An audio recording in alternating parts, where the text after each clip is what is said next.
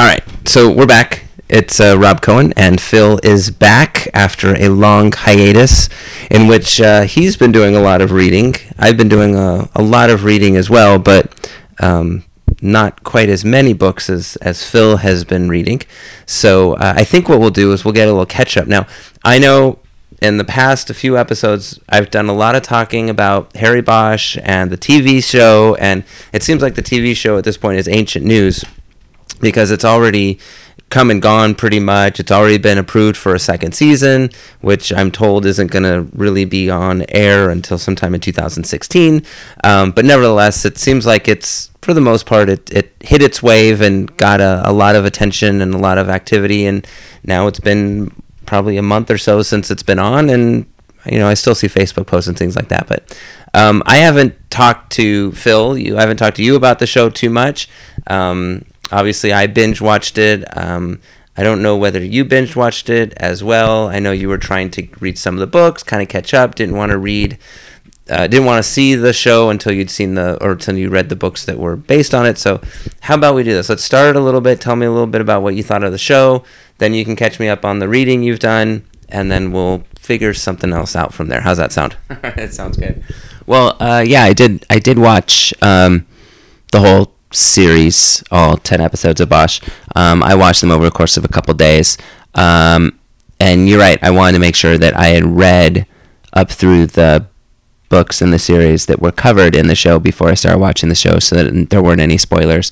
Um, I enjoyed the show. It was very helpful for me and probably as as a viewer a little bit detrimental because all of the books were so fresh in my mind, watching the show and seeing where the discrepancies were and where the creative license was taken in order to make a little bit more compelling television than a 400 page book. Uh, differences that uh, differences from the books to the show, and then connections that were made uh, between or connections that were made amongst three of his novels in order to create the show that really weren't there, obviously, in the books. Because as you know, each one of the books pretty much is a standalone. And what the show did was attempt to take three books and connect them and weave them into a cohesive plot for 10 episodes. So, having having been reading the books and and the books being so fresh in my mind, I was a little bit disappointed with the show. Um, but I can understand how somebody who had been reading the books from the very beginning and had then, you know, obviously this many years later watched the show would have definitely really really enjoyed it. And i'm looking forward to season two where i will be one of those people as well because now i've caught up and i've read all the books. I know that season two is going to be you know something much much more enjoyable for me. Um, one of the things that I found most difficult in the beginning was I never pictured Titus Welliver as the main character. I pictured somebody else, which coincidentally ended up being um, Crate or Barrel, one of the two. I don't know which one, but I, but it's just because, yeah, it's just because in the um, years and years and years of reading detective novels and reading crime stories, you, I just have a prototype picture of a detective in my mind, and it comes from um, the character of Lou Boldt from the Ridley Pearson novels. That's who I always pictured, and actually, to, to be perfectly honest, to to pinpoint it, I always pictured George Dzundza from Basic Instinct, which was Michael Douglas's partner. He's the guy I always pictured as that that fedora wearing, uh, trench coat wearing gumshoe who's you know you know divorced and drinks and drives an old beat up car and solves murders because this is his calling. So that was always the picture that I had. Um, obviously, understanding that the literary character of Harry Bosch is a Vietnam vet and the um, television character being a Gulf War vet, that changes a lot of the perspective that I had as well. Because, you know, like you've mentioned in some of your other podcasts, a lot of the um, interest in Bosch comes from seeing him grow and change over the years as technology has changed. And there are definitely things that he is resistant to in technology. He still writes his murder book by hand. He still writes his warrants by hand. He doesn't Google. He he leaves all of the internet investigation to whoever, whoever whichever of his partners he has at the time because he's always older. Uh, some of that did come off in the show. You know, he, he still uses a flip phone, and you know, he, I I don't think he had a computer on his desk. Oh, wait a minute, he did. Um, but you never saw him really using it. So there were there were some of those little elements that came into the show that that were interesting little tidbits, but still kind of separated him from the books because of the difference in the time frames. I think that I personally would have been happier to see the shows taking place in the 90s, in the early 90s. You know, there's no reason they could not have made this a period piece. There's no reason that they could not have allowed for the character to grow over the seasons just as he grew throughout the books. Um, but as I started watching the show and as I got into it, I became much more comfortable with Titus, and I became much more comfortable with him, with with Jerry, um, his captain or his lieutenant. I thought was perfect. Yep, Bullets was spot on, and I've been a fan of hers for a little while. She was on Being Human. She's she's had she's had a career that I've known about. So seeing her in this role, she was really great. They did do very well of adding little pieces of backstory and little pieces of business for each of the characters, so that when it comes back in a second season, they can expand on that. Ergo, Bullets relationship with Kiz and Jerry's side business of doing real estate and you know little things like that. And and obviously Harry's relationship with his daughter and with his ex-wife all those kinds of things that they can build upon for you know seasons and seasons to go. You mentioned that the season's not going to come back till you know probably beginning or middle of next year. And it's a it's a pro, but it's also a con to having an internet based show. You know, we we are now in a in a situation in, in this in, in this generation with technology where people don't have to go to television to watch their shows. I still have very few shows, if any, that are appointment television for me. Everything, you know, life gets in the way, so you have to TiVo everything. And you know, other than Justified and Amer- the Americans that I intend and try and shoot to watch every week, the shows really don't exist anymore, and most people do get their entertainment from binge watching. So, in order to have a show like Bosch, like a House of Cards, like the last season that they did of Arrested Development, in order to do that on the internet, you need to release all the episodes at once. So, whereas a show like Justified will start their season with four episodes already in the can, still shooting. You can't do that with these internet based shows. So if it takes three weeks to shoot an episode and then two weeks after that to do the post, that's five weeks per episode, not to mention the amount of time that's spent in the beginning doing the development and the art, uh, the, the development, the production design, the writing, the casting, in order to do that for 10 episodes you're talking about a lot of time that has to take place. So a year, probably about right. It's gonna feel long, but then it's gonna go by really quickly, and and I think it's gonna be really exciting to see how Bosch changes, and interesting to see which of his books they choose to go with next because they really have taken an opportunity to set up the rest of them. So you don't know which books they're they're doing for episode two? Oh, okay, because that that's already been released. They've oh, already mentioned which books Tell it was. me, I'll tell you what I think. I got my list here. Tell me what you think. Okay, well, I was actually pretty pretty. I'll tell you in a second. I'll tell you in a second. Because there was a couple things you said that I, I wanted to comment about. One of the things you mentioned about the technology and watching Harry grow through the books as his as the technology has grown and his resistance to it. There's a, a scene I recall in the one you just finished, the most recent book, The Burning Room, where he and his partner are driving to uh, I don't remember if it's Palm Springs, Riverside, whatever it was, someplace in the 909, and he's using an iPad. I think either he is or she's using an iPad to give them directions for for the uh, for maps. And I remember distinctly thinking. That's not a Harry Bosch thing. Harry's not going to be using an iPad in the car to help him get around anywhere. You know, he's the kind of guy who's going to take out his Thomas Brothers guide and he'll, uh, well, he's not gonna. Well, he he will, but for the most part, he already knows his way around Right. wherever it is. So I I find find that kind of interesting. That's okay. That I've got an even better one. You mentioned Thomas Guides. First of all, in the in that same book, he pulls out his old Thomas Guides because they're chasing a case that's 21 years old. He pulls out his Thomas Guides. He pulls out the pages and he sticks them up on the wall to map out where everything happened. So that is definitely Harry Bosch thing. I'll go back even a couple books ago to someplace that's even more interesting. In Nine Dragons, he talked about how he got his first uh, Android. I think it was an Android that his daughter got him so that they could Skype together. And when he's in Hong Kong and he finds the um, lair, or yeah, where she was being held, he finds a burned up cell phone.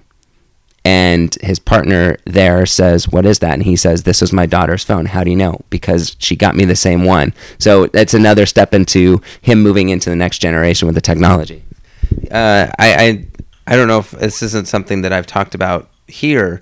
Um, prior to the airing of the episodes of the show, there was an event at um, uh, right off the top of my head, I don't remember some movie theater in uh, Beverly Hills that uh, Amy and I got to go to. We got we got tickets. Somebody friend of ours got us tickets, and it was an evening with uh, Michael Connolly and Titus Welliver, and they aired the first episode of the show. This is separate, by the way, listeners, from the previous. Uh, event that I discussed where we went to the Cinerama Dome and saw the first two episodes. This is actually a week later. It, it was the evening before all the episodes were released. So it was uh, Thursday the 13th because everything was released. Oh, no, it was Thursday the 12th. Everything was released on uh, Friday the 13th of February. And after the episode had been aired, they had Michael Connolly and Tyler Welliver talk a little bit. They were interviewed by a moderator, and then they allowed it to uh, allowed uh, audience members to ask questions. And I don't remember whether it was an audience member who asked a question or it came up during the moderation. Um, but the question did come up about why the decision to bring Harry Bosch into the 21st century, not to have him be either in his 60s already as a current day or transport the entire show back to the mid 90s and start there and um, it was an interesting discussion. They they realized that they couldn't base a story they couldn't base a series off of a character who is at this point ready for retirement. They couldn't they didn't feel that there was a long enough history. But they also didn't want to have to go through the process of trying to recreate mid 1990s Los Angeles. So they updated everything. You know, they brought Harry into the 21st century, and instead of the Vietnam tunnel rat, they made him the Gulf War, etc. Um, and so that was kind of their their thinking. Now you also have to understand that. Michael Connolly had been fighting for years to get his character back. He had um, earlier on in his career, when the book started to become very successful, they were optioned and a lot of the books, if not all the books, had been optioned by one of the major studios, whether it was Paramount, Universal, I don't know what it was. And um, the option was for however length of time it was, and it sat. And the studio would not make the films. And uh, if I understand correctly, I'm sure there's more nuances to th- than that. Michael Connolly actually had to sue to get the rights back to make the Harry, Bo- uh, Harry Bosch character into either movie or or, or uh, television, and ended up spending a lot of his own money. I, I heard someplace I think he ended up paying like three million dollars in order to buy the option buy the rights back so that he could um, he could do something with the Harry Bosch character and develop it. And so having understood the history of Connolly's struggle to get the character back, it puts me as the longtime devoted reader in the position of basically feeling as if Michael Connolly can do no wrong. for as much as he had to fight, for as much as it cost him personally and I'm sure emotionally, to finally have succeeded in in getting the rights back, to now have the opportunity to basically do whatever he wanted. The answer is if you think Titus Welliver is the guy, then he's the guy. If you think it needs to be a 21st century and Harry Bosch is in his 40s, then that's what it's got to be. And it's not my place to argue because there's no more nobody more pure about the character than the guy who created it. And to see on a couple of different occasions uh, Michael Connolly speak about the project, to speak about the character, to speak about the the casting of Titus Welliver, and and how committed and devoted he was to the project. Not like you know blood work and Clint Eastwood, and Clint Eastwood was way too old and yada yada yada. where you know in in the the typical um, experience of the author is they write the book, they option the book, and then they're not consulted any further. This is Michael Connolly who was who is present through every step of the way, and if he says it's right, then the answer is it's right, and who am I to judge? And so for me, after having the 19 year, 20 year history with with Harry Bosch, to turn on the first episode and watch, the answer was this is it. It has to be it because my interpretation, my my vision of the character cannot be better than the author himself. And if this is what the author envisioned, then I'm cool with that. And what's what's interesting is Connolly mentioned that there were a lot of instances in the first episode, and I'm sure in the further episodes as well, where he tried to not put in like Easter eggs, but to really hammer home a lot of the demons that Harry Bosch faces. And he, he mentioned at the outset in the first episode that as soon as he um, gets into the car and they start they start following their suspect, they go through a tunnel. And he says it's very deliberate. They went through a tunnel. You remember at the end of the series, episode ten, when they finally catch the bad guy, it's in a tunnel. Right. It's underground. It's it's you know in a in book. it's and that may be, but for those of us who don't remember, Right. It doesn't mean anything to us. It's it's more along the lines of it's the way that we perceive Connolly saying to the readers, I haven't forgotten who this character is. This is where he A belongs and B fears. And and the tension that built at the end of that episode, I don't it may have been the ninth episode when they catch the bad guy actually, as I think about it. Uh. Um, the tension that's built is the tension not just from the situation, but the reader has the tension because the reader's sitting there watching him saying, This is his history. This is who he is. And even though they briefly explain it at the beginning of, of season of uh, episode two when he's talking to the um, the ME and he's explaining that he was a tunnel rat and all that stuff and he don't really touch back on that anywhere else during the series the readers get it. The readers understand that this is not where he belongs, but it's exactly where he belongs. Um, and so, for, from that standpoint, I, you know, it's a it's a can do no wrong. Um, and I watched it with Amy, who has not read anywhere near as many of the books that I have, or even as you have, um, and maybe even just a handful of them. Um, and so I got to watch it from her perspective to see what what what she got out of it, to see how she reacted to it, and I was surprised. I mean, I was pleasantly surprised that she reacted very well to it. It's it's dark, it's gritty, it's uncomfortable, um, it's at times grotesque and um, uncomfortable to watch, obviously, but she gravitated towards it. She took it, she accepted it, she understood it, and and and I think at the end of this the ten episodes, she was clamoring for more.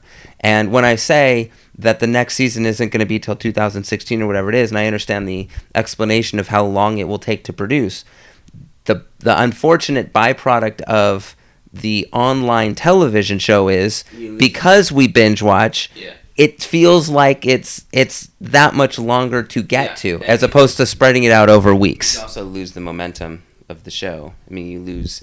You know, you've only got ten episodes, whereas you know shows that I just mentioned, you get fifteen or sixteen, or even you know twenty-two for some.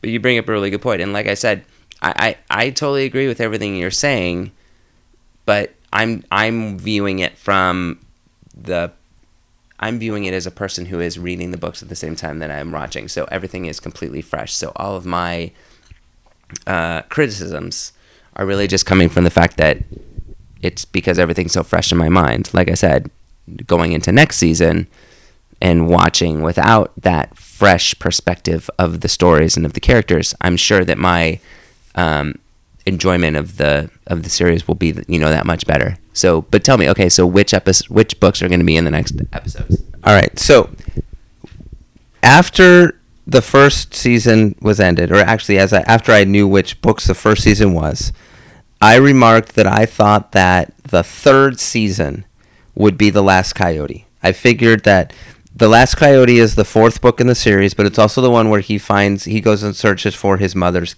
killer fourth. It's the fourth book, right after Concrete Blonde. And so I figured that the third season would be a ripe opportunity for the Last Coyote because By that point, the wa- the viewers would have had two years to get in touch with Harry Bosch. The important thing about The Last Coyote is you have to be, if I recall correctly, again, I read it so long ago, you have to be um, emotionally connected to the character for The Last Coyote to resonate with you because you have to feel as if you've now been through some wars with him and now there's a passion that he has separate and apart from the freedom he has because he now is off the off the job for whatever reason it was I don't remember but he, you have to understand the passion he has to go take the trip to, to find his wi- his mother Okay, can I? I'm gonna guess. I'm gonna, I'm gonna tell you right now that the Last Coyote is season two.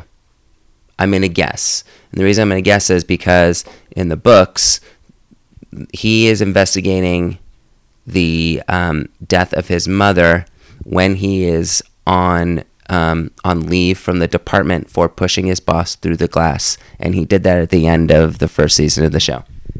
Correct. So that was why I thought, prior to watching the show, that's why I thought season three.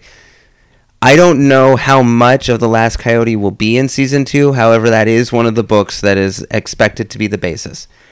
The other two books, which I understand just based on the brief research I've done, the articles I've read, the and you take out your list.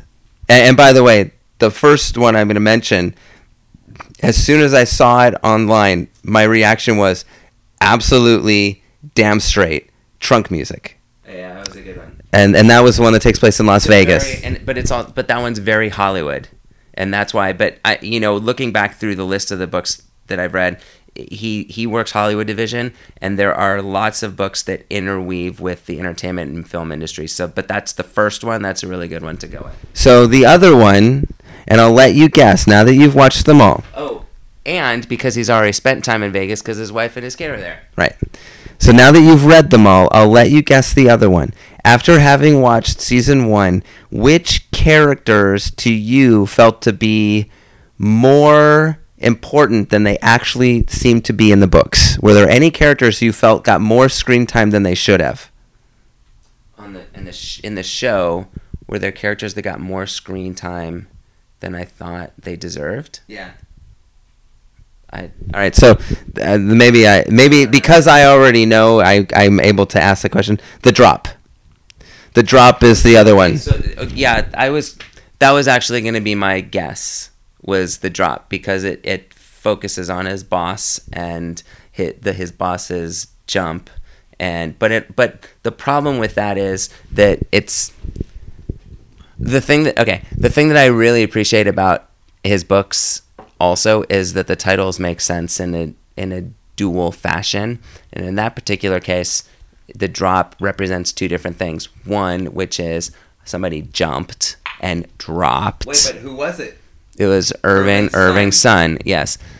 The other part of it represents his retirement and coming back onto the force and the amount of time that he's, he gets to stay on the force. So that that part of it, I'm sure they're going to have to pull out because unless they're already thinking of retiring him, I, I don't see that happening. But I absolutely agree. They they did they did spend a lot of time with Irving, and when when I thought about it before you mentioned what you said threw me off, but I immediately thought that that made sense. Um, but I can't remember if it was trunk music. I can't remember one of um, them wh- where maybe it was trunk music where Bosch poses as Pounds, and that leads Pounds to getting found in his trunk, and Pounds is the one that he pushed through the glass, and I could definitely see them working that in as well because he. I mentioned this to you before. His hate for Bosch was ill defined in the show. And I think that they need to spend a little bit more time building that. But but the amount that they spent with Irving and his uh, bureaucratic bullshit is definitely something that they can use with the drop. But that's that brings up a really good point because I wanted to talk about that one a little bit, if you don't mind. One of my, one of my issues with that Like I book. remember. Well, one of my issues with that book was something that I've seen a little bit in, in his in, in in in some of the other books, which is there is a crime, there there is a murder, and Bosch is called in specifically because he never leaves any stone unturned. He you know he everybody counts or nobody counts, and he's going to do his best to find out. But in that book, in the burning room in particular, he's called in to do a job that by the people who really shouldn't be calling him in because if they did, they would have been calling in somebody with way less talent to get away with it. I, I don't remember. I, I mean, I don't remember, remember those aspects of. I do. the The interesting thing is, I was watching uh, the show with with Amy, was looking at all of the characters, Pounds, Irving, Bullets, Edgar, even Crate and Barrel, that, uh, and and take taking some of the characters away who who actually got along with Harry, even just focusing on the ones who didn't get along with them, he outlasted all of them. Right. Throughout the course of the books, good or bad, he outlasted them all. And I, I, I had mentioned to Amy while we were watching the, the, the show the fact that despite the fact that Harry and Irving did not get along very well, that when Irving's kid died, Irving called respected Bosch him. specifically. Yes, he, he did. He respected him enough, but the problem with it was that it was all it was all surrounding a taxi cab conspiracy. That's yeah, I'm just reminding you. And it all led back to Daddy Irving's political alliances. And again, it's a situation where if you didn't want him to find out your secrets, don't pick him to do his job as well as you know he's going to do it. And that was the same thing with the burning room, where he was selected to come find the killer of this mariachi that led all the way back to the ex mayor. But he was chosen by the mayor's deputy, knowing full well that the mayor knew the whole story. So that was that happens a little bit. and, and that that does and and a way to look at it and i'm not saying it's the right way a way to look at it is like with the drop irving this is his opportunity to finally catch bosch in a case he can't solve this is the way that he can show bosch who's the true boss Maybe. I, i'm not saying it's right Maybe. i'm not saying it's right Maybe. um, but okay, tell me in the burning room when when um, when the politician running for mayor goes on TV and says everybody counts or nobody counts. How does that make you feel? Well, I liked it when when Bosch ripped down the poster at the at the uh, banquet. Yeah, no, I totally agree with you. I was like, wow, that really sucked. an asshole. All right, we're gonna take a quick break. All right, we're back. Sorry, had to refreshen our drinks. Sorry if you can hear a little bit of the ice tinkling. I actually have a um, ice cube that's a huge baseball-sized ice cube, so it shouldn't crinkle crinkle that much. Um, so we're, obviously, we're still talking about uh, Harry Bosch. There was a question I want to ask you, Phil. Now that you've had a chance to read all of them, you've heard me in the previous episodes kind of wax nostalgic about Harry Bosch and to talk. You know, I listen to him, so I feel powerfully talk powerfully and emotionally about the character. And prior to having read the books, I, you knew obviously that I read and I was um, a big fan of the character. Now, having read them, what's your take on that? Do you have a feeling about the books about Harry Bosch? Are they throwaway novels? Do you do you perceive them to be of a different caliber than you know, kind of the traditional cops or or detective or private eye novels? You know, tell me what your perspective is after having read the full canon at this point. Well, I, I, I got started reading the first book because I was at a point where I really couldn't find anything else to read. And, you know, kind of like you had mentioned before on one of your previous podcasts about starting a, a book by, it may have been Peter James, I don't remember, um, about um, being ready to um, get yourself involved with a series of, of books with the same character. I was kind of in the same place where I knew that if once I started the first book, if I enjoyed it, then I would be okay, you know, devoting the time to continuing to catch up and read all these books. So that all being said, um, I, I I I don't have a huge connection to the character himself anything more than I appreciate his desire to do right and to speak for those who can't speak for themselves and to always you know, work as hard as he can to do whatever it takes to solve the mystery and and and and and do the right thing. Um, the thing that I really appreciate most about the books really is Connolly's love for the city and his appreciation for the beauty that's in the city that is not normally seen.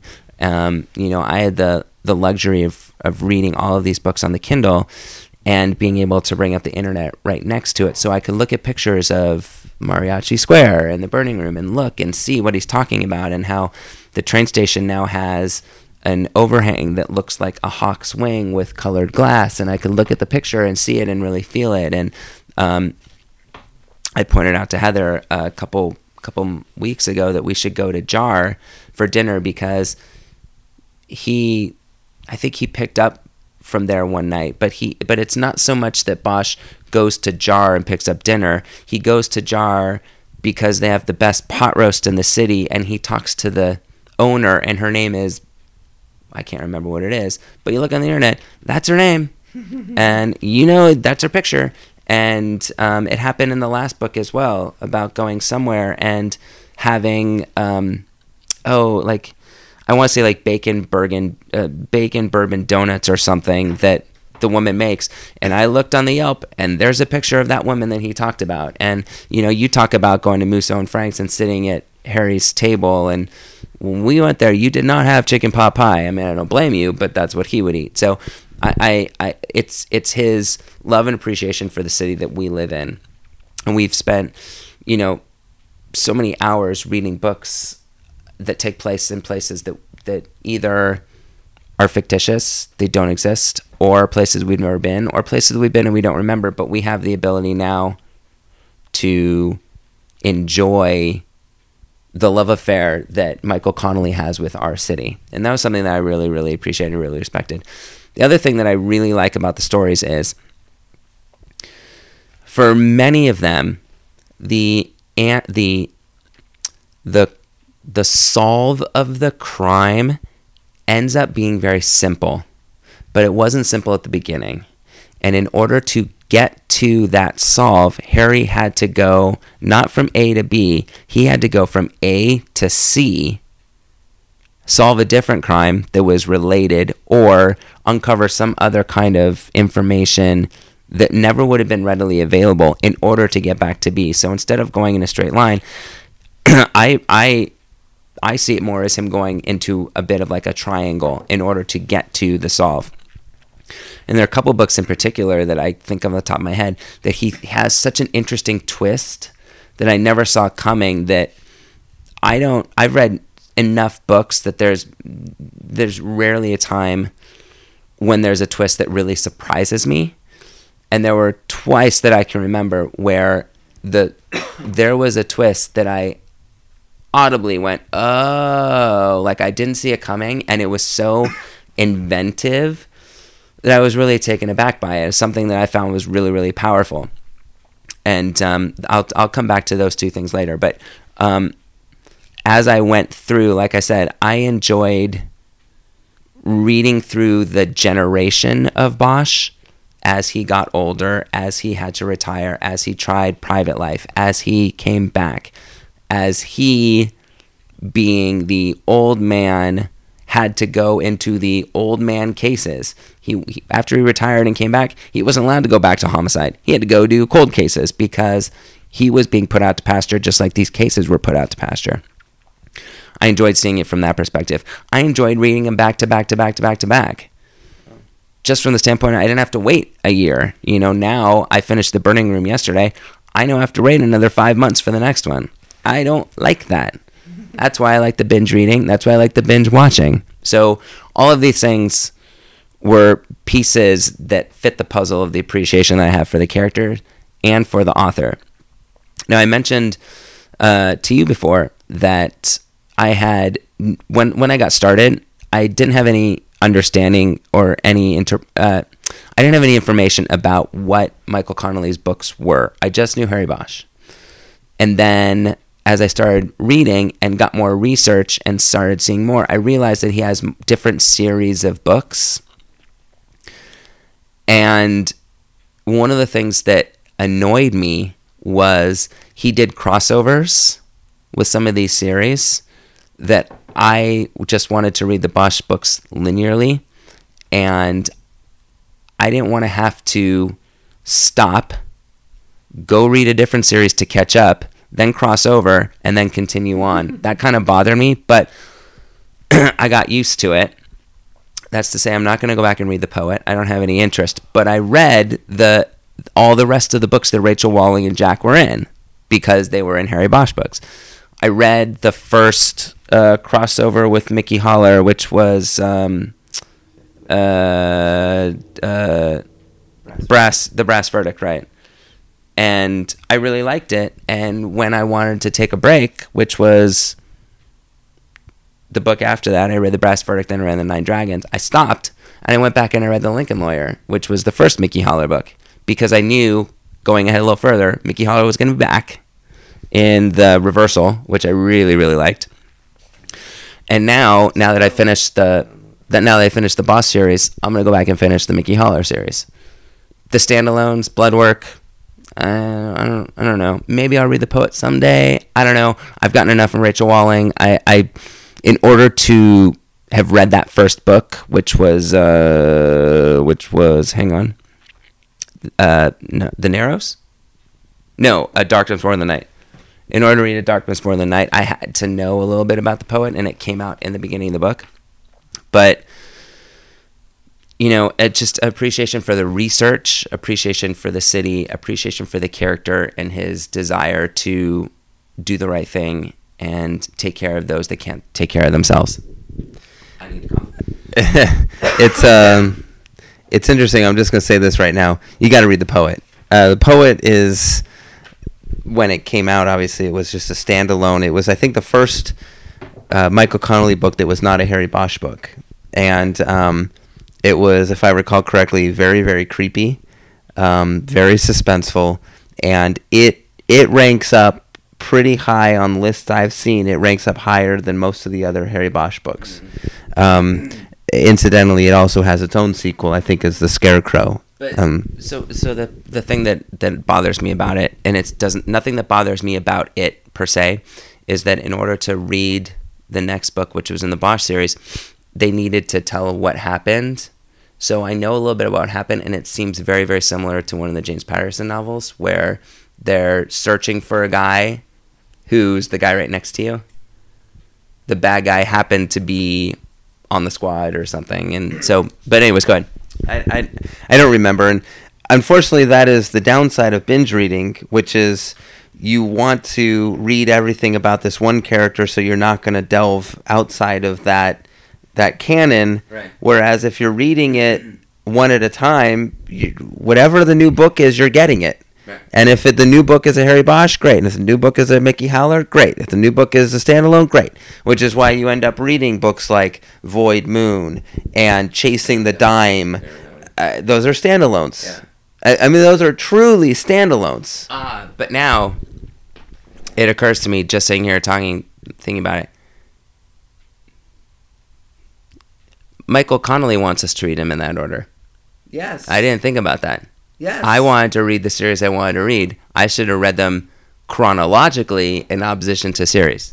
and and the the reader if you read it chronologically you will get more of the inside jokes such as there's a scene in whichever book it is and I can't remember where Harry Bosch I think it's Harry um, passes some girl and they don't give the girl's name they just give a brief description of it. Yeah. but if you're reading you and you've been reading all along you know he's talking about Cassie Black from Void Moon. Whoever and she's not given a name she's not she's just kind of described in in vague terms. But you as the reader that's your little easter egg inside joke he's referring to her and uh, you know it, it's it's kind of like you you feel as if you're being led into a private club because you catch that That was in that was in the drop. And the reason I picked out on it was because the reversal the end of the reversal was one that bothered me because it was the first one that I'd read that didn't have a clear cut solution at the end. The deal with the reversal was they brought in Mickey Haller to prosecute uh, a man who had been in jail for 20 years for murder, who said he hadn't done it because the DNA test came back and proved that it wasn't him. But he hired Bosch to be the detective. Ultimately, when it came down to it, Mickey did such a good job of tearing down the main witness for the prosecution that the um, that the the convicted or you know yeah the convicted uh, went nuts and killed his lawyer and his lawyer's assistant in their office at recess. And then they tracked him down and killed him. But it was never solved whether he did or whether he didn't. And one of the things that that Bosch had found was that while he was out on bail the convicted had been continuously going to different places in the hills and sitting and for hours at a time. And he enlisted Rachel Walling's help to do a psych profile and Rachel said he's visiting the graves. He's done this before. He's done this before. Well the last chapter the, police have visited all these places and digging and they can't find anything. But Bosch had done his research and narrowed it down to a handful of women who were still missing from that time period that he had this guy had supposedly done his killing and felt strongly in his heart that these women were buried in the places that the convicted was was visiting. But it didn't happen. It ended. It didn't it didn't pan out because the guy killed himself. That was it. The book ended, and in the next book, he's he sees somebody like you just said, and I I imagine that it was probably one of the women that he thought was missing from the previous book. Uh, yeah, it very well could be. Connelly is is notorious for throwing those Easter eggs in his books, and it's I think he does it as a way to kind of give a wink and a nod to those people who have been dedicated followers since the beginning. Um, I think that some of the books, uh, especially, I think that A Darkness More Than Night was the first real crossover, which was a crossover between yeah. Bloodwork and, and the that Harry Bosch. that was the first one that bothered me because Bosch was a, a tertiary character. yeah, um, and he was. I, I remember some interaction that Terry McCaleb and Bosch had in an elevator or something like that. But I think that was that was Connelly's way of of kind of rewarding his readers who stayed with him, even though they weren't just Harry Bosch books. You were he was now mm-hmm. going into different characters, saying, "Okay, I know you stayed with me and you made this book successful, and Harry Bosch wasn't in it. I'm going to bring them together. I'm going to show you how I connect them because that's your reward. I'm going to show you how I connect them." And when I explained to Amy that using the terminology Titus Welliver and Matthew McConaughey are half brothers, the answer is, what are you talking about? Right. Like no, no, no, no. Harry Bosch yeah. and Mickey Haller are half brothers, mm. and it's it's a foreign concept, but I think it was a way that whether Michael Connelly anticipated or intended it at when he started the series that this is what was going to happen, or even when he started the Lincoln Lawyer series that he was going to connect them. I think it was his way of saying, I'm going to reward you, my readers, who stayed with me when I went on my tangents, when I took more risks. Right. I know, you know, obviously Michael, he knows that if he puts out a Harry Bosch book, he's going to get a lot of sales. But are his readers going to stay loyal to him when he goes out and takes on a brand new character? And he took those chances, whether it was with Bloodwork or Void Moon or even The Lincoln Lawyer, which was a standalone at the time. Mm-hmm. And the reception of his readers and the ability to garner new readers. He says to the to the new readers, "Great, thank you for embracing Mickey Haller. I'm going to give you more Mickey Haller books." To the rest of you who could have said, "Not a Harry Bosch, I'm not going to read it," who instead said, to Michael Connelly. I'll read it." I'm going to reward you guys and I'm going to connect them and you guys are going to feel the same connection to Mickey Haller that you felt to Harry Bosch. Right. And I think that was that's something that you know, I I'm jealous of you having the opportunity to read all these books back to back, and yet I wouldn't change my reading experience at all because I feel that I have a, a longer emotional connection to the character because it's built over 20 Yeah. years as opposed to over the course of three or four months. You're right, and you know you you bring up a really good point about uh, about you know Connelly's love for the character, but even more his love for his his audience and his readers, and and you know um, giving them you know these little gifts, and and I th- I think you're totally right, and that's why it you know just dawned on me that they are intended to be read chronologically, and not intended to be read series order, and you know. If I come across something of this nature in the future, I will, you know, maybe think think twice. But you'd asked me earlier about what it was about the books and what my feeling was, and I went on this long monologue about how I felt. But there was one other thing that it just occurred to me when you were talking about darkness more than night. One thing that occurred to me that I really, really appreciated about the series so far, which is it's very common at least my perspective is it's very common for authors to write about a single character in multiple books and make every mystery personal. And Connelly has been very, very good at making every one of the stories impersonal to Bosch, making it not about him, making it not something personal that he needs to solve in order to save his own ass, but to do something right that needs to be done for the people that for for for the everyman that deserves to have their mystery solved except for a darkness more than the night. But the difference with that is it's if you look at it if you look at that one if you take a step backwards and say this isn't a harry bosch book it's a terry mccaleb book then you realize it's not personal. It's personal because terry knows bosch but it's not a bosch novel. And i'm going to remind you just a little bit. It was a misdirect by a, a court case that harry was the investigator on but every piece of the puzzle led to Hieronymus Bosch, whether it was the artwork because it led Terry to the Getty Center to investigate Hieronymus Bosch artwork, to Terry visiting Harry in his house and seeing the Bosch painting on the wall and the liturgy that goes along with it and the history of Hieronymus Bosch, the painter.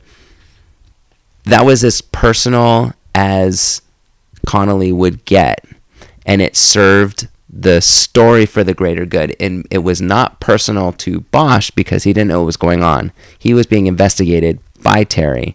It was personal to us, the reader, as the Bosch fan, going, "You can't do that. Th- It's not him." Terry, you don't understand. You're coming from a different world. You're coming from the Bloodwork series. You're not coming from the Bosch series. This is not personal. Leave him alone. But you were able to take that and through through that Connelly was able to explain, not really explain, but um, share more of the history of Hieronymus Bosch, the painter, as a metaphor for Hieronymus Bosch, the detective. And I really, really appreciated that. I didn't like it at the time. I like it more now. And the TV show did a very, very poor job of explaining any of that. Right. I mean, They have to. well, they didn't have uh, they didn't have to, but there is an answer for how he got his name. If you took a poll of the millions of people who watch the show and asked them, "What's his What's Bosch's first name?" They would tell you Harry. Of course, of course. It's not but there's important. but there's well, They'll, they'll, they'll get to it. They'll get to it in the second series. see, you say it's not important, and I say that's a very important piece of who he is. Not in the first season. In the second season, it will be. I don't know, maybe we'll see. I mean, we'll we'll see. Okay, so you mentioned you mentioned before before you knew the books that were going to be in the second series, that second season. You and I talked about this, and you said from the beginning, Last Coyote would be a great one for the third season, and I told you you can't wait that long. I said you've got people wrapped up in the first season. You're going to make them wait a year to see the next season. You have to keep them interested. You have to. It, it's almost like you don't want to suffer from the sophomore what's it, sophomore slump right so you have to go with your cleanup hitter in the second season uh, Yeah, I don't know, and I, I look at it saying You've got to it, it it's got to be a slow burn. You have to build the intensity and you have to build the connection. All right. Prison Break. Oh, what, what, what about Prison Break? The first season of Prison Break was great. And then they spent four years screwing around until they finally solved it. It languished and it left forever. If they just solved it in the second season, you would have been a lot better off. That's true, but then they wouldn't have had a rest of the series.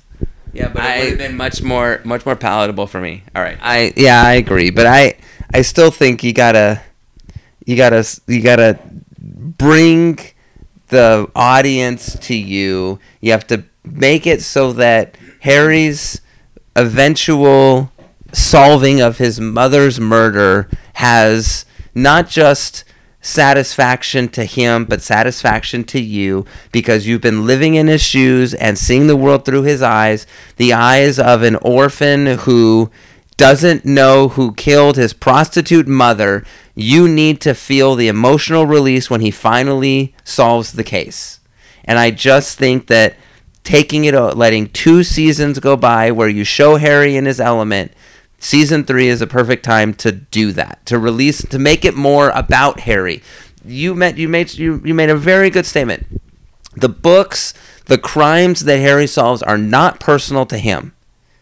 In fact that's what's that that's what keeps harry different from everybody else is that he treats every murder the same whether it's a prostitute He makes or. He makes them personal. he makes them personal because he takes it as a personal affront. How dare you kill somebody? in my Doesn't- city. It doesn't matter who it is. How dare you kill somebody? Right. That person matters. Right. Whether it's a prostitute, a streetwalker, a Hollywood uh, producer, or the, the, the police commissioner's son, whoever it is. It matters. Because it matters to somebody, and if nobody is out there saying it matters to me, then Harry's the one saying it matters to me but you finally have a situation where it does matter to Harry on a personal level. And I'm thinking you need to develop the connection to the character so that you, as a viewer, feels the emotional release that he will feel upon solving a murder that finally really does mean something to him. That's why I've said episode uh, season three. Now, am I predicting the future that season two will will resolve the issue of his mother's death? No, I don't know. I don't know. I I know it's the the same way that season one was City of Bones and uh, Echo Park and parts of Concrete Blonde, and the parts were the the courtroom testimony. Which had nothing to do with the concrete blonde itself. It was just the reason to get him onto the stand to talk about his procedures. which by the way is an ingenious way of giving an immediate backstory to him Yeah. because when i saw episodes one and two in the theater at the cinerama dome with people who were not familiar with the books there it was noticeable when he mentioned that his mother was a prostitute who had been murdered you could hear because we were sitting in the front row you could hear the murmuring from behind us that's Right. powerful Yeah. That by the way you need to drag out Right. and and you saw in episode six or seven where um, where the the bad guy Raynard Waits um, sets up the the hooker in the dumpster and says to Harry, "I'm making this personal. It's about you." Right. You need to, I I perceive, you need to throw in a little bit more of that to draw the viewer in to the point where there is this emotional release. And and again, I'm speculating. Yeah. The way that it was pitched for season one was Echo Park and City of Bones with parts of Concrete Bond. Concrete Blonde. This, the second season, Trunk Music and The Drop with parts of Last Coyote. So I don't know. I I envisioned a full ten episode arc devoted to most of the Last Coyote. Whether they'll do that or not, no, I don't know. So, oh, sorry. So you, you now now that we've talked about it and you've mentioned the three books that they're going to pull from for the second season, I mentioned earlier about the two times in his in his books that I was surprised and you know uh, seriously taken with with what happened. And one of them was from the drop. And now that we've been discussing it, I know exactly how they're going to end season two. So in a year, we're going to listen to this and I'm going to prove to you that I'm right. and the only reason we can do this is because I just read the book. The drop. Didn't it take place at the Chateau Marmont? Yeah, that was that was the fir- that was where he jumped from. Okay. He's while he's working this case, he's working a cold case. A DNA hit from blood on a belt came back positive for a currently registered sex offender. The problem is that at the time of the murder, he was nine. Oh. So, in Harry's investigation, he finds out that the the belt that was used to strangle that was used to strangle the woman, and this was in 1989 or something. The belt that was used to strangle the woman that had this blood, little blood drop on it. The belt was actually used by the murderer to beat his girlfriend's son. Ultimately, they find the the son, and he's living in a halfway house for um, uh, for for convicted sex offenders who are trying to get their lives back together, and he's been trying to get his life back together. And through the investigation, Harry and his partner, uh, Chu, I think it's Chu, um, find the actual killer. And he had, uh, he, next door to his house was a, a kill den with, with, with evidence from 40 other murders. And they arrest him, and he's set to be arraigned, and he's going to be taken down the courthouse Tuesday morning for his arraignment. And Bosch calls the halfway house to check on this sex offender, the, the, the kid. And now the woman who works there that he started dating says he never he never came home last night. And well, what do you mean? Well, he he didn't come home. I mean, he doesn't have to come home, but you know he did it.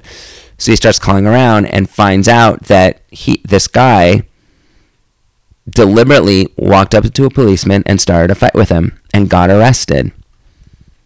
And knowing that the um, those that are being transported from the city jail to the courthouse to be arraigned are seated uh, Uh, are segregated in their seating. He knew that he was going to get seated next to this guy who he blamed for ruining his life. And when Bosch figured this out, he hightailed it to where the bus was going to be. He got on the bus just as our offender had his leg shackles or arm hand shackles around the the mass murderer's neck, and Bosch stopped it. And the end of the book is him in his house going, "What did I do?" He was, dr- and this is the thing that that is so interesting about the character. This is that one part I'm getting chills right now because it was so emotional for me to read. This is that one thing about the character that he, no matter what the the right thing to do is, he does the right thing. Right thing versus legal thing. What he should have done was let this kid kill him. First of all, it would have saved the taxpayers a boatload of money from trying to prosecute a guy who'd, who'd killed over 40 people. Second of all, it would have allowed this kid some sort of relief from the life that he had been caused.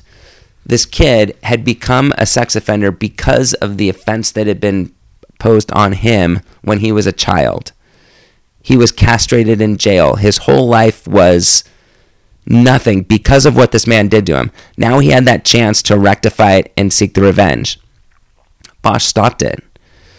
Not only that, he was going back to jail for it.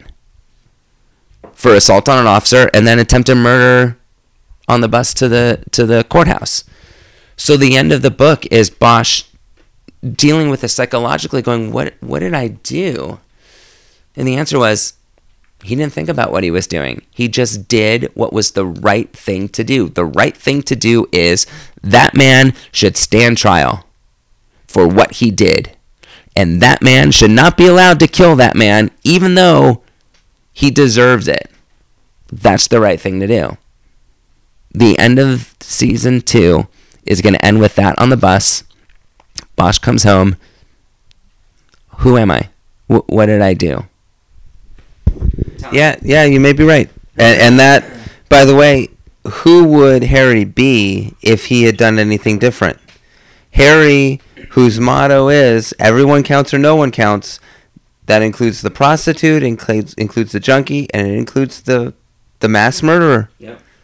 If he if he compromises his position, if he compromises his beliefs, and says, "I shouldn't have stopped it. It's okay for that person." c-" Then he basically is undoing everything that makes him who he is. Right. Um, and, and I think why that's why the second season is going to end like that. and you may be right. You may be right. I think it's a very interesting. Not I need to call them and get a job writing on this show. it's not a cliffhanger, but it it the the the aspect of the Harry Bosch stories that I really hope comes out a lot more in the future seasons is the true demons that Harry is faced with. And it didn't come out that much. It came out a little. There were scenes where you saw um, flashbacks of Harry in the orphanage and running down the hall and getting beaten up and stuff like that. So you saw it, but you you had some of the books. Some of them were very just straightforward police procedurals, nothing to them. But some of the books where were really much more about the psychological insight into who Harry was and what motivated him. And I think this is a very good indication of what motivates him. He would feel as if he not only failed himself, but failed everybody who came before him and made him who he was if he had compromised his beliefs in this one situation. Everyone counts or no one counts. That doesn't mean we pick and choose. Right. You're okay to we'll, we'll solve your murder, but you you're a really bad guy. We're not going to solve your murder. And that's that's who he is. And that makes him different from I think a lot of other characters. Um, you just don't see a lot of that these days. You see, um, you know, for example, uh, I, I recently read the very first um, Spencer book by Robert Parker, Spencer for Hire, the very first book written in like 1971 or something like that. And, you know, he cares about the characters, yada, yada, and then the book ends and that's it. There's no real depth to it. Yeah. Um, there's no real depth to a lot of the other books. That you know, I'm a big fan of Jonathan Kellerman and his Alex Delaware books. There's no real depth. You know, there's maybe one book where the the issues or the the bad guys actually came to his doorstep. Um, that he was put in danger. Right. You know, they try and create drama by creating this idea that he's in danger, but it doesn't really ever personally affect him. Certainly not the last 20 books he's written, maybe the first five or 10. But for Harry, every case has that connection for him. Every case has that that focus. And and you saw it even perhaps more so when he went to the open unsolves where he felt like he was the last person in the world who could finally speak for these people. And I think that that made the open unsolves even that much more impressive and and um, uh, compulsive to read because this is kind of what he he feeds off of. This is what makes him who he is. This concept that if he doesn't solve it, no one can, and these people will never get the justice they deserve. And so you, as a reader, can say, I'm okay with the tactics he employs. I'm okay when he steals somebody's uh, uh, badge. I'm okay in the burning room when he sneaks into the lieutenant's office and steals whatever it was. I don't even remember what it was, but it was something. And that's what ends up.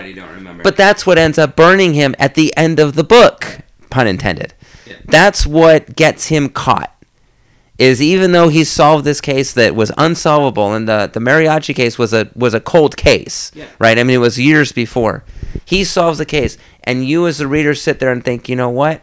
I would much rather have somebody like him solving my case than any of the other guys who are much more concerned about procedure and and following the rules and make sure you follow all the procedures. Right. I'd rather have somebody who says the only thing that matters is giving this person justice. Right.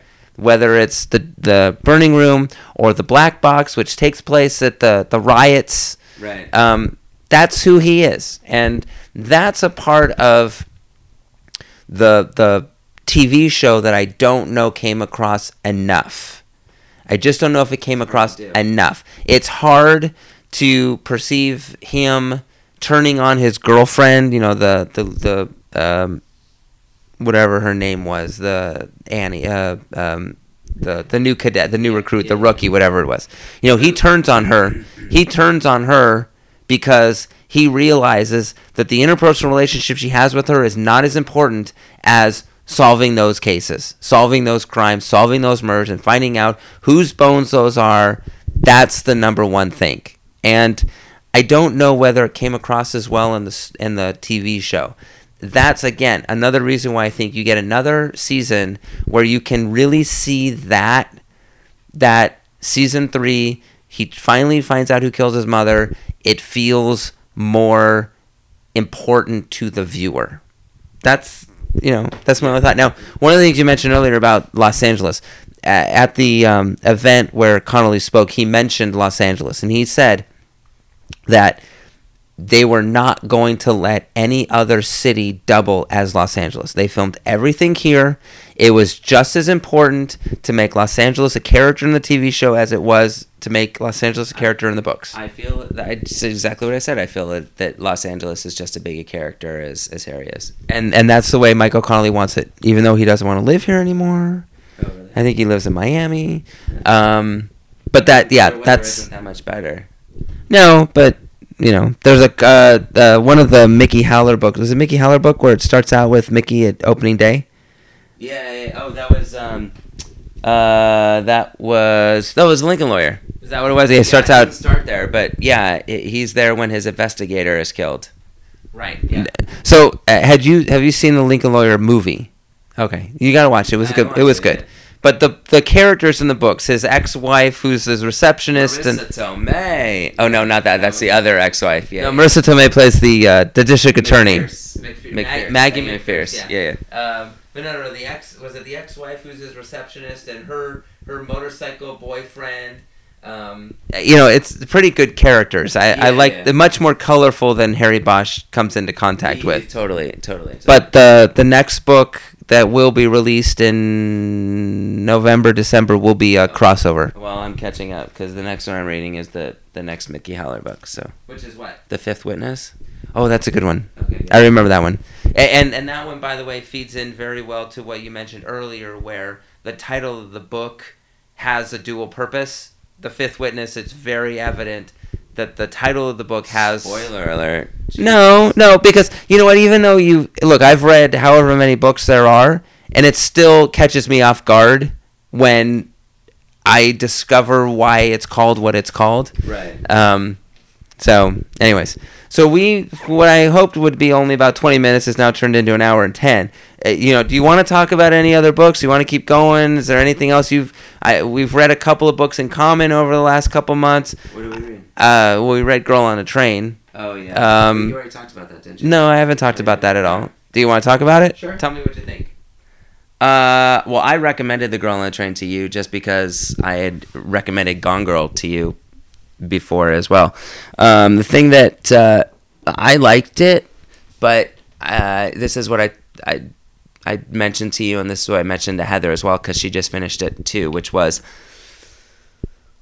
the resolution at the end is very weak in comparison to the journey to get there. I thought that the way that it was written and the different perspectives that you get through the course of the book was much more interesting.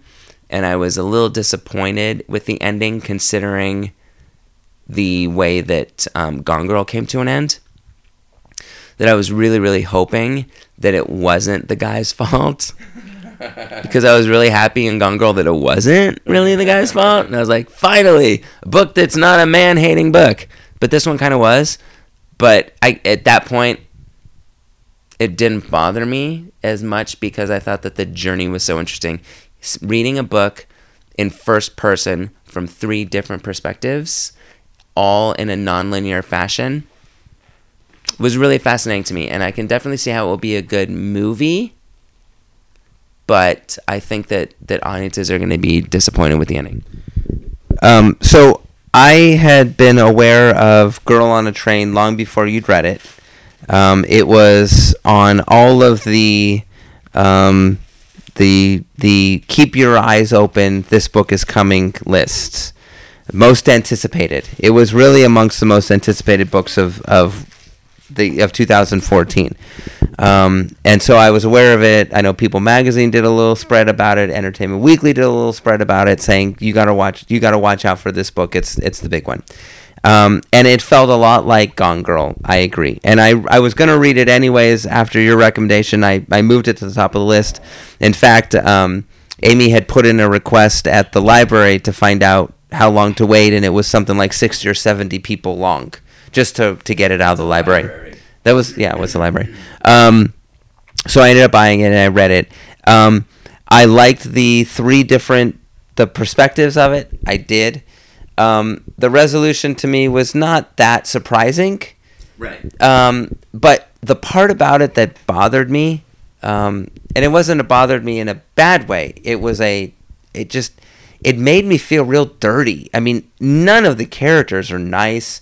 None of the characters are likable. Your hero, and I use that in air quotes, Rachel, Okay. um, she's not particularly sympathetic, or or you as a reader are not sympathetic to her plight. I mean, she's a she's a a uh, um, she's a self destructor. Yeah. Um, whether it is the self destruction that she brought on, uh, or the destruction she brought on herself that created the ending of her marriage, Did or she- the alcoholism. Did she bring that on, or did her husband force it upon I her? see. I don't know, and, and I, I it, it I the I, I don't know either. I'm just saying that's a different that's a perspective that you could take. So That's for sure. But I'm looking at it from her perspective, which is she's the victim Right. and she's done nothing to prevent it. And she keeps riding this train every day, even though she lost her job and she goes. that until no, of course not. But right. but the drinking and the and the it just it, the the I think as after it was over, the the one general statement I had about the book was there are no likable characters in the book. I just feel dirty. So so I mentioned that the the thing that that bothered me about it was that it was a, a man hating book because ultimately it came down to an, an asshole husband who you know was was perpetuating this kind of hatred and fear on his wives. Um, the flip side of that is this wasn't no damsel in distress book either. Because the chicks were all fucking crazy too. And i kind of appreciated that because it led you down this path going mm, i'm not really sure i'm really going down this path am i going down a different path and they're misleading me and that leads us back to the um that the trait that you had mentioned in a couple of podcasts in the past about an unreliable narrator that's what led me to Gone Girl and recommending to you. That's what led me to recommending this to you as well because you're you're you're not reading from the perspective of an unreliable narrator. You're reading from the perspective of a narrator who is unreliable about herself. And I thought that that was very interesting technique. That was a very interesting trait that that definitely propelled the story to the point where I finished a chapter. Oh, it's another it's another one of the ladies. I need to keep reading. I need to see what's going on here. And like I said, in a nonlinear fashion, putting all the puzzle pieces together to the point where ultimately everything comes together. Like, oh, now I see. I, I agree with you, and that was actually something I hadn't really thought about because Gone Girl, the first half is a true unreliable narrator, and the and she is specifically and deliberately misleading you. Yep. In this book, Girl on a Train, she's not specifically. She, she- doesn't remember. She thinks it's right. She has no clue. She was drunk. She passed out. She blacked out. She doesn't remember how she got here. She doesn't remember where she. So it's and it it's makes- definitely it makes- different. And, and and and that plot line makes her unreliable as a character because anybody that talks to her and wants to know her story, her response is, "I was drunk. I don't remember." Well, I can't trust you. Right. And that, but I felt as if it was a much more fair treatment of the unreliable narrator. I've read books before where the unreliable narrator doesn't play fair. just to fuck with you. It's just to mess with you. This was not. This was truly a situation where she didn't even she couldn't even trust herself. Yeah. And that I I did appreciate more, but still, as soon as the book was over, I needed to go take a shower. These are all just nasty, nasty, despicable people who were really uncomfortable and dirty and made you feel icky and yeah, I mean, even the resolution where the bad guy is killed, and yet the ex-wife and the current wife have to somehow agree that they're going to coexist with the knowledge that uh, you know they know what really happened. It's just like an unsettling feeling. Like, uh, okay, you- you're probably right. I know. So, uh, what else? Uh, anything else you want to talk about? Uh, oh, you know what? On the last on our last podcast, I was just starting Unbroken. Oh, okay. So uh, I read that. I liked it. My issue with it was that they didn't spend enough time on the piece that I was most interested in. And she spent most time on the brutality of the POW camps. What piece were you most interested in? His redemption. Mm-hmm. He came back, and, you know, the first third of the book is him becoming an Olympic, his, his, his, his childhood becoming an Olympian. The next more than a third. It seemed like the next No, they were on the Three quarters. level, were the war and the POW camps and the torture that he he endured. Maybe the last 50 pages were him coming back, him getting married, him becoming a drunk, him becoming redeemed, him become him finding God, him becoming a motivational speaker and and then ultimately him attempting to resolve with his captor. And his captor didn't want anything to do with him, which, from what I understand, is shown in the movie. But I was more interested in his redemption story. And as detailed as the author was in his captivity, was how detailless his redemption story was. The thing I remember about the, about the book, and I read it quite a while ago, is that it felt really clinical. That the author, in writing it, didn't seem to be a lot of emotion or or connection to the character. Character is a bad word. I mean the the individual himself. That it just seemed as if she was telling a story about somebody she'd never met. And you got to assume because he was still alive even up to right before when the movie came out that she had done interviews with him and had gotten his story. And there didn't seem to be any connection between the author and her her muse, her main character.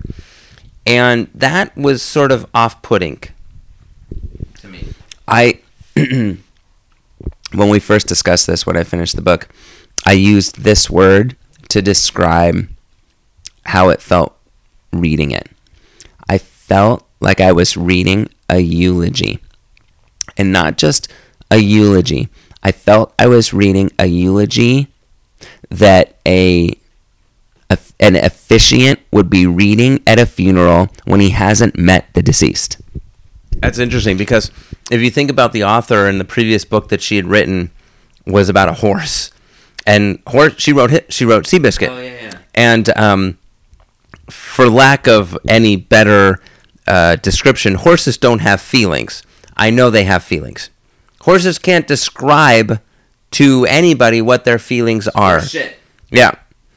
And so she treated her main character like she treated her main character like he was a horse. Yeah. It was just a recitation of events. But he was. He was a runner. I know, yeah, right? was too. She she just focuses on the long distance runners, She whether changed, she changed the names from Seabiscuit and turned this one in. whether they be uh, uh, runners who who are long distance miles or they run in furlongs. It's the same same issue. All right, so that was unbroken. What uh, have you seen the movie yet? By the way, No, we haven't. Um, I haven't I haven't seen it yet. No. I haven't either. Well, okay. What else? Gangsterland. Oh. You want to talk about Gangsterland now? That's a way bigger. Oh my God, we're gonna have to do that on a different it- situation. It was it was my favorite book of last year. It was so good. I I yes, I've recommended it to everybody, and it was absolutely wonderful. And I I can't do it enough justice in the limited amount of time we have left. Um, other than all of the Harry Bosch books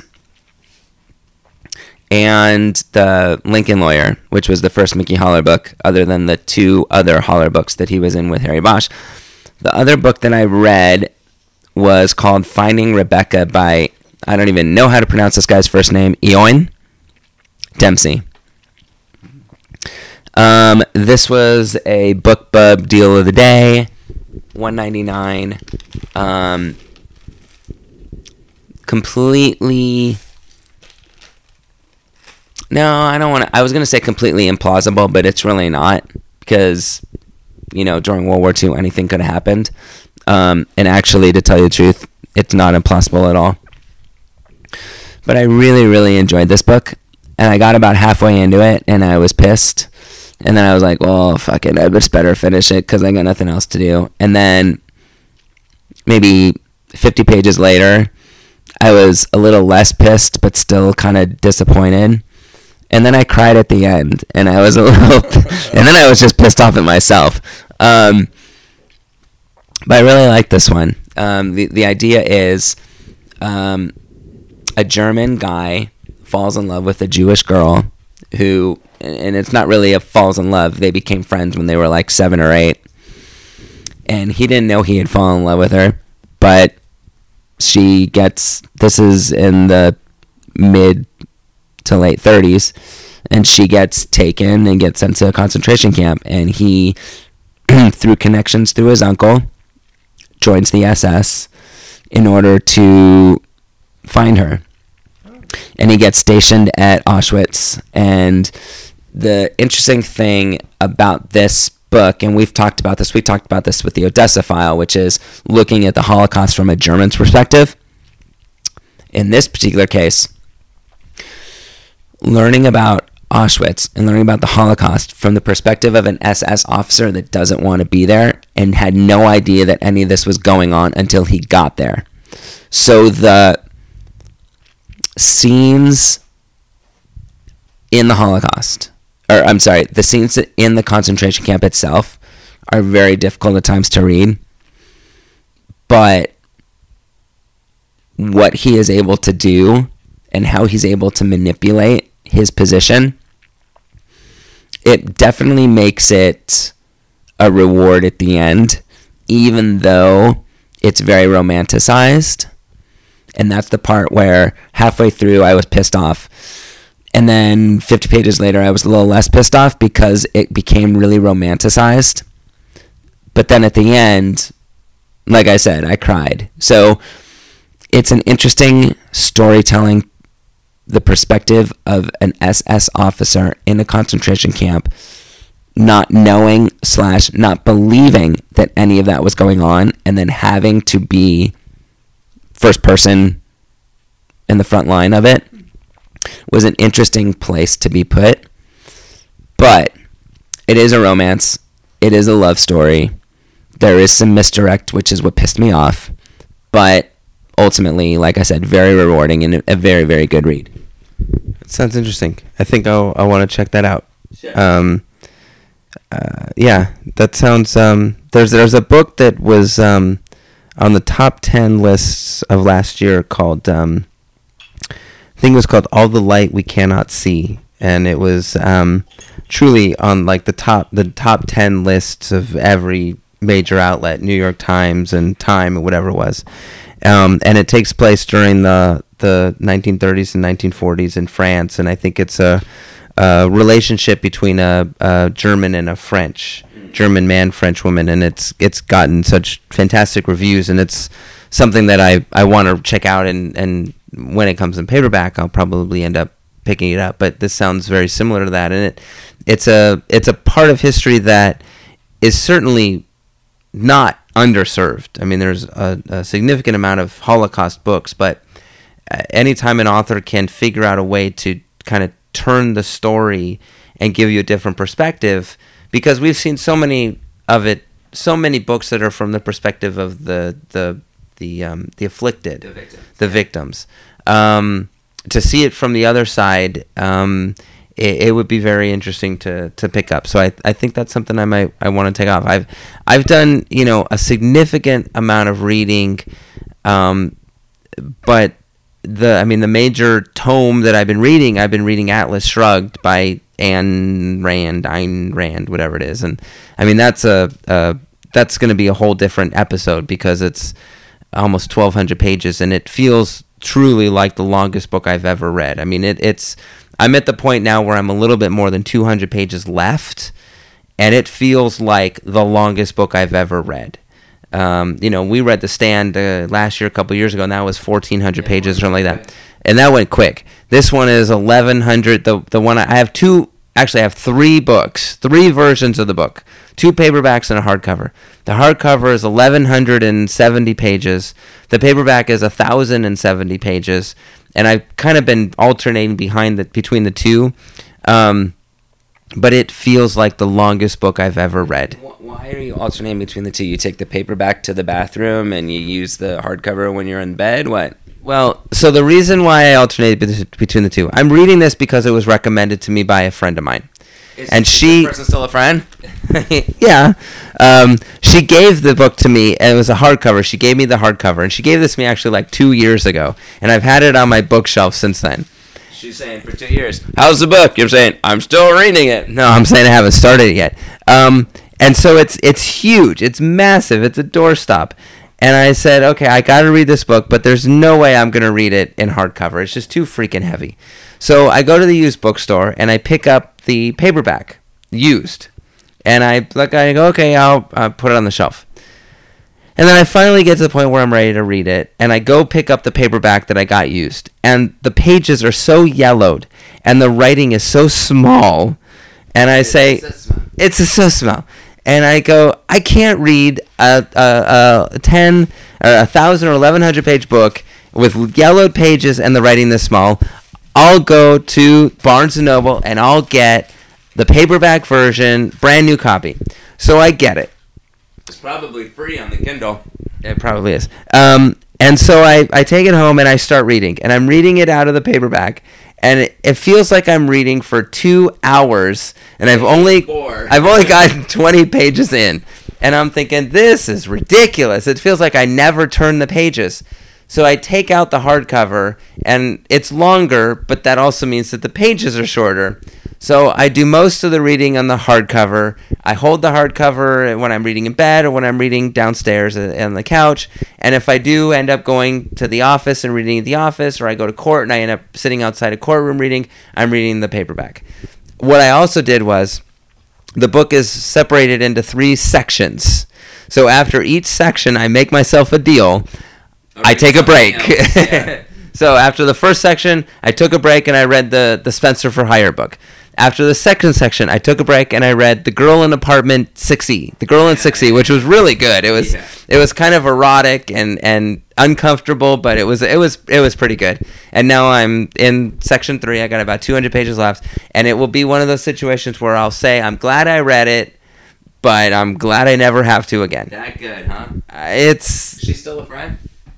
yeah, yeah, she's still a friend.